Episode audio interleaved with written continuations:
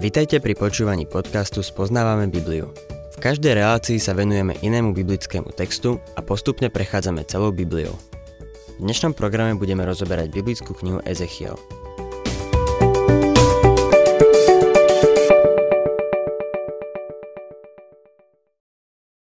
Milí poslucháči, 10. kapitola proroka Ezechiela pokračuje v jeho videní o odchode hospodinovej slávy. Boh nadprirodzeným spôsobom preniesol Ezechiela do Jeruzalema, aby tieto veci videl a mohol ich potom predložiť hlavnej časti izraelského ľudu v babylonskom zajatí.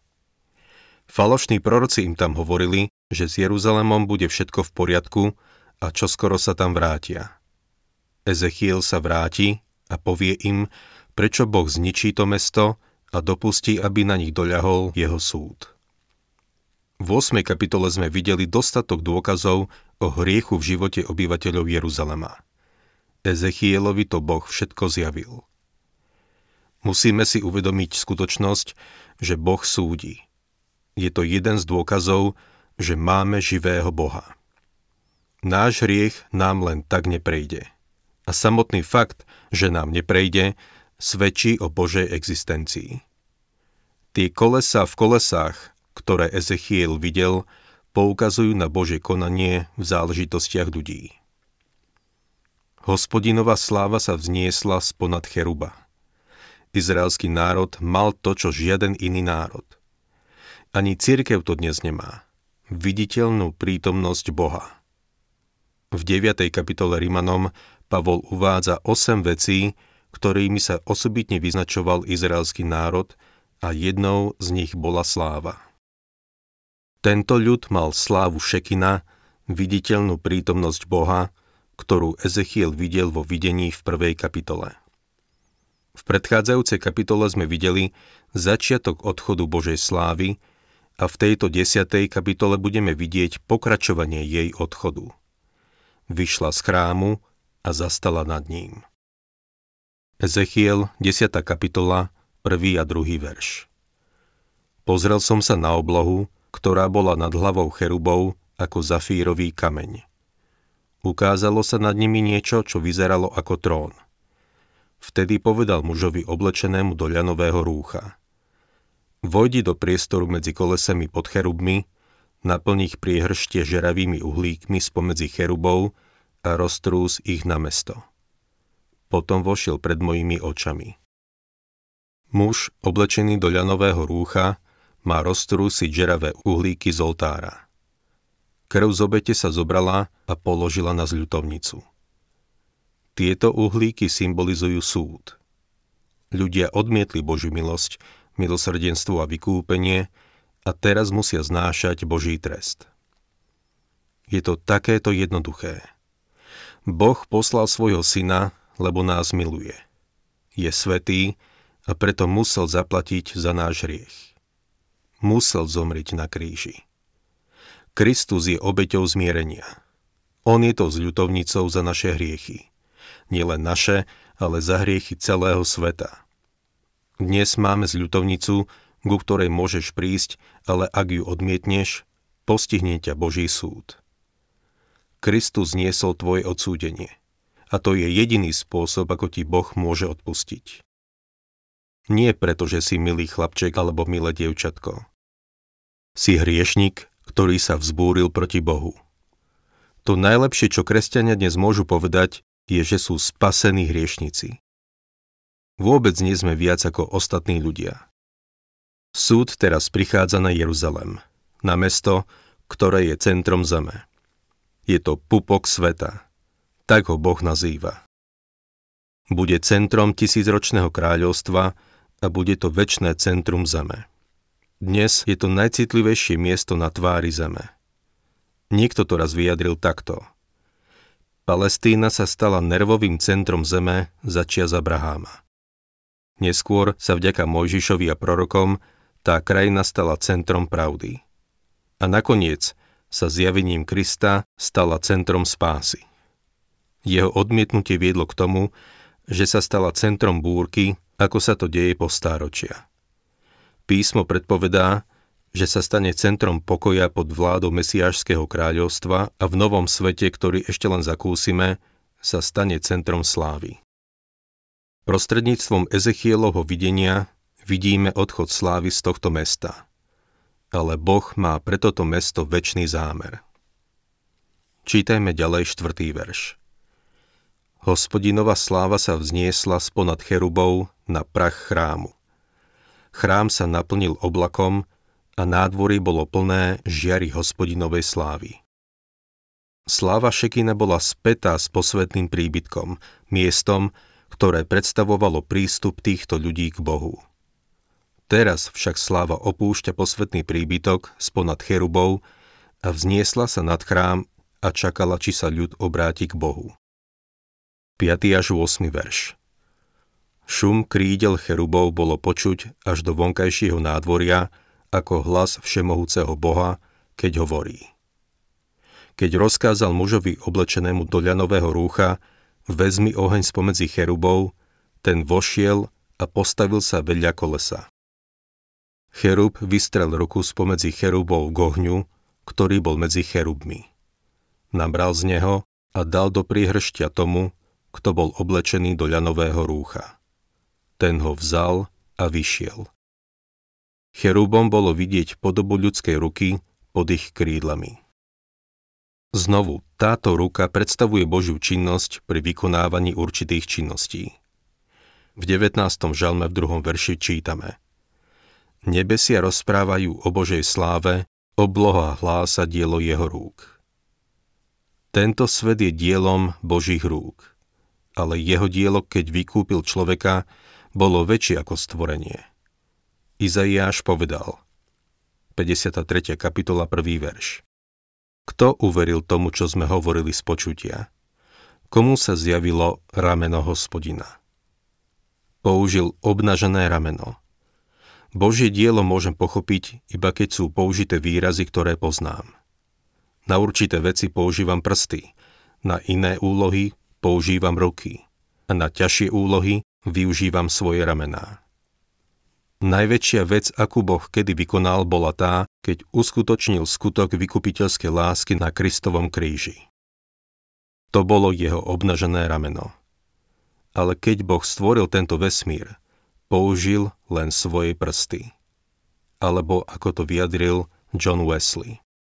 Boh stvoril tento svet a ani z polovice sa nesnažil. Ezechiel tu píše, že Boh vykoná súd svojou rukou.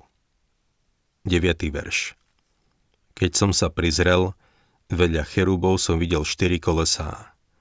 Po jednom kolese vedľa každého cheruba. Kolesá vyzerali ako jagod chryzolitu. Už ste pozerovali koleso, keď sa krúti? Vydáva žiarivé svetlo ako dáky drahokam. Tieto kolesa predstavujú neustálu činnosť a symbolizujú Božiu neustálu aktivitu. Pán Ježiš povedal, Ján 5.17 Môj otec pracuje doteraz, aj ja pracujem. Odkedy Pán Ježiš vstúpil do neba, je neustále kvôli nám zaneprázdnený. 10. a 11. verš Pokiaľ ide o vzhľad, mali všetky štyri rovnakú podobu, ako keby bolo koleso v kolese. Keď išli, mohli sa pohybovať na všetky štyri strany, no nemuseli sa za chodu obracať, lebo šli smerom, na ktorý bol obrátený ich predok. Neobracali sa, keď išli. Boh sa nikdy nemusel vracať kvôli niečomu, čo zabudol. Nemusí sa odkláňať z jednej strany na druhú. Nikdy nerobí okľuky. Priamo čiaro postupuje k naplneniu svojho zámeru s týmto svetom. Verše 12 až 14 Celé ich telo a ich chrbát ruky, krídla i kolesá, dookola boli plné očí, a to pri všetkých štyroch kolesách. Kolesá boli pomenované, ako som počul, výrivými kolesami. Každý mal štyri tváre.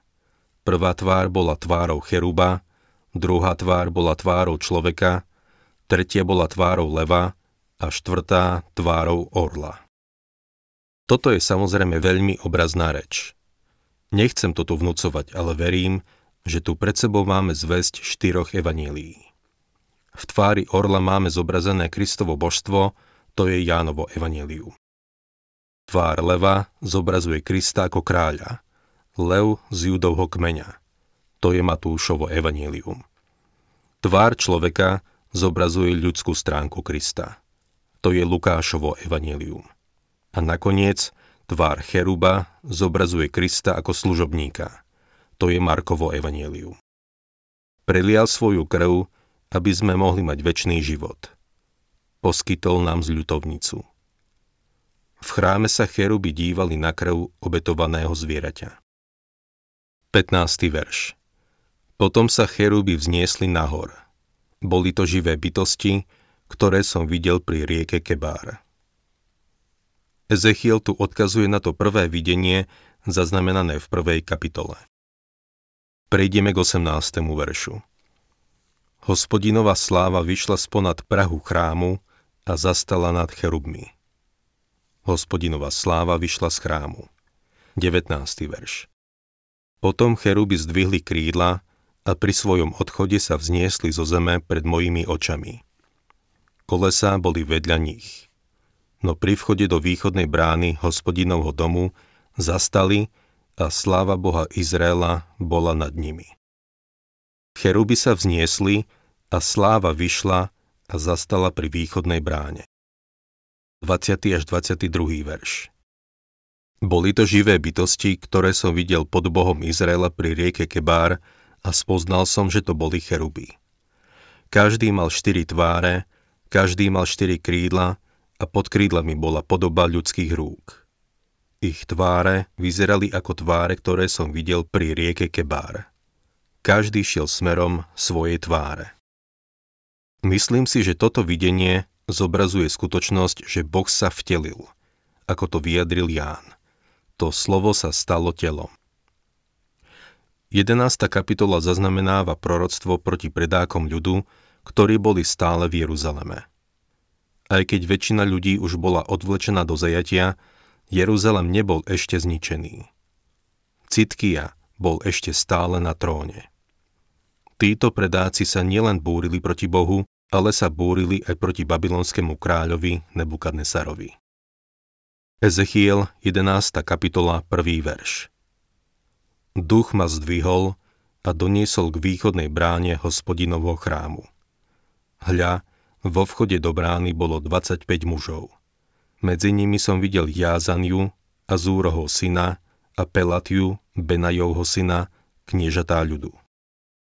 Sú tu uvedené konkrétne mená kniežat ľudu. Druhý a tretí verš. Povedal mi, človeče, toto sú muži, ktorí vymýšľajú neprávosť a ktorí dávajú zlú radu v tomto meste. Hovoria, čo skoro sa nebudú stavať domy. Mesto je hrncom a my sme mesom. Inými slovami títo predáci vraveli. Toto mesto je naša šálka kávy.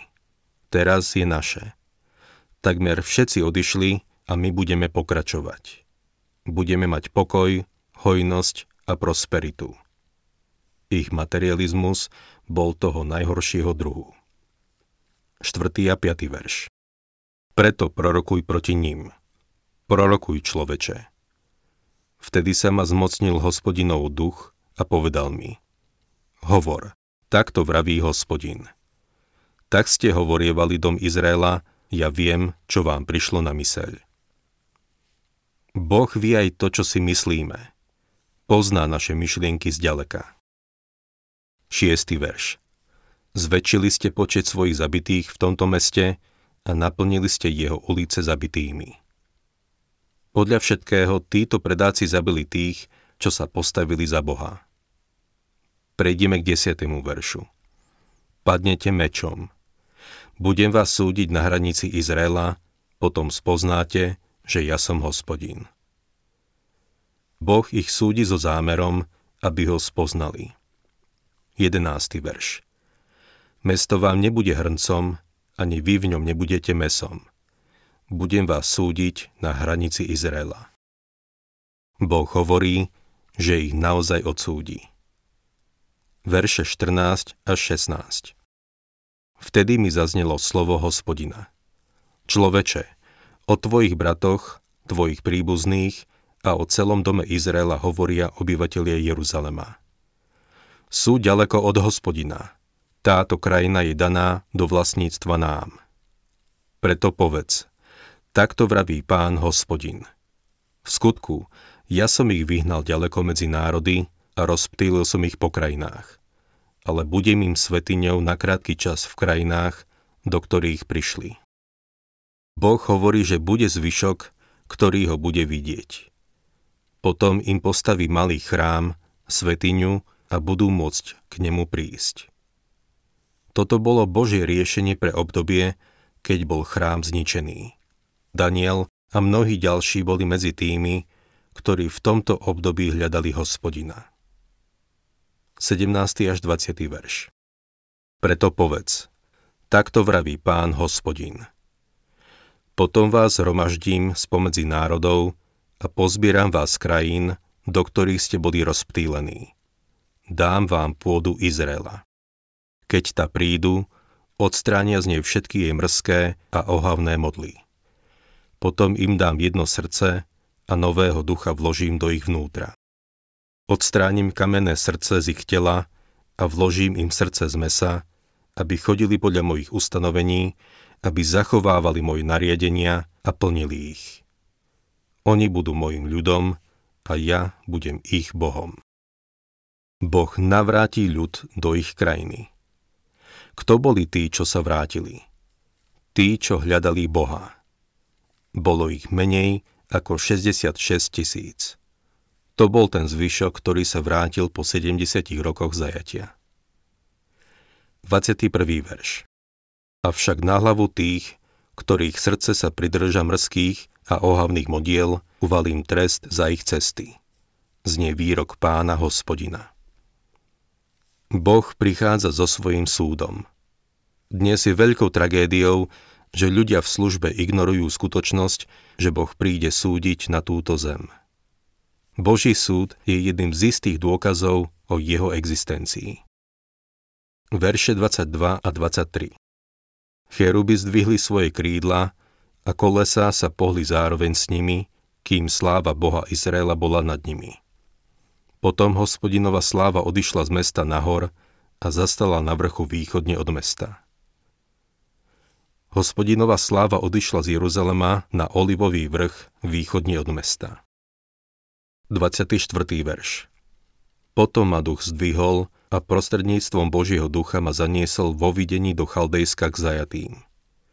Potom odišlo odo mňa videnie, ktoré som mal. Ezechiel je privedený späť do Babylona, kde začal. 25. verš Vyrozprával som zajatým všetko, čo mi hospodin dal prežiť vo videní. Vrátil sa, aby im povedal, že falošní proroci im klamali. Mal videnie – Jeruzalem bude zničený a blíži sa celkové odvlečenie do zajatia. Povie im, prečo ich Boh odsúdi. Nebudú ho počúvať, ale naďalej bude pre nich znamením.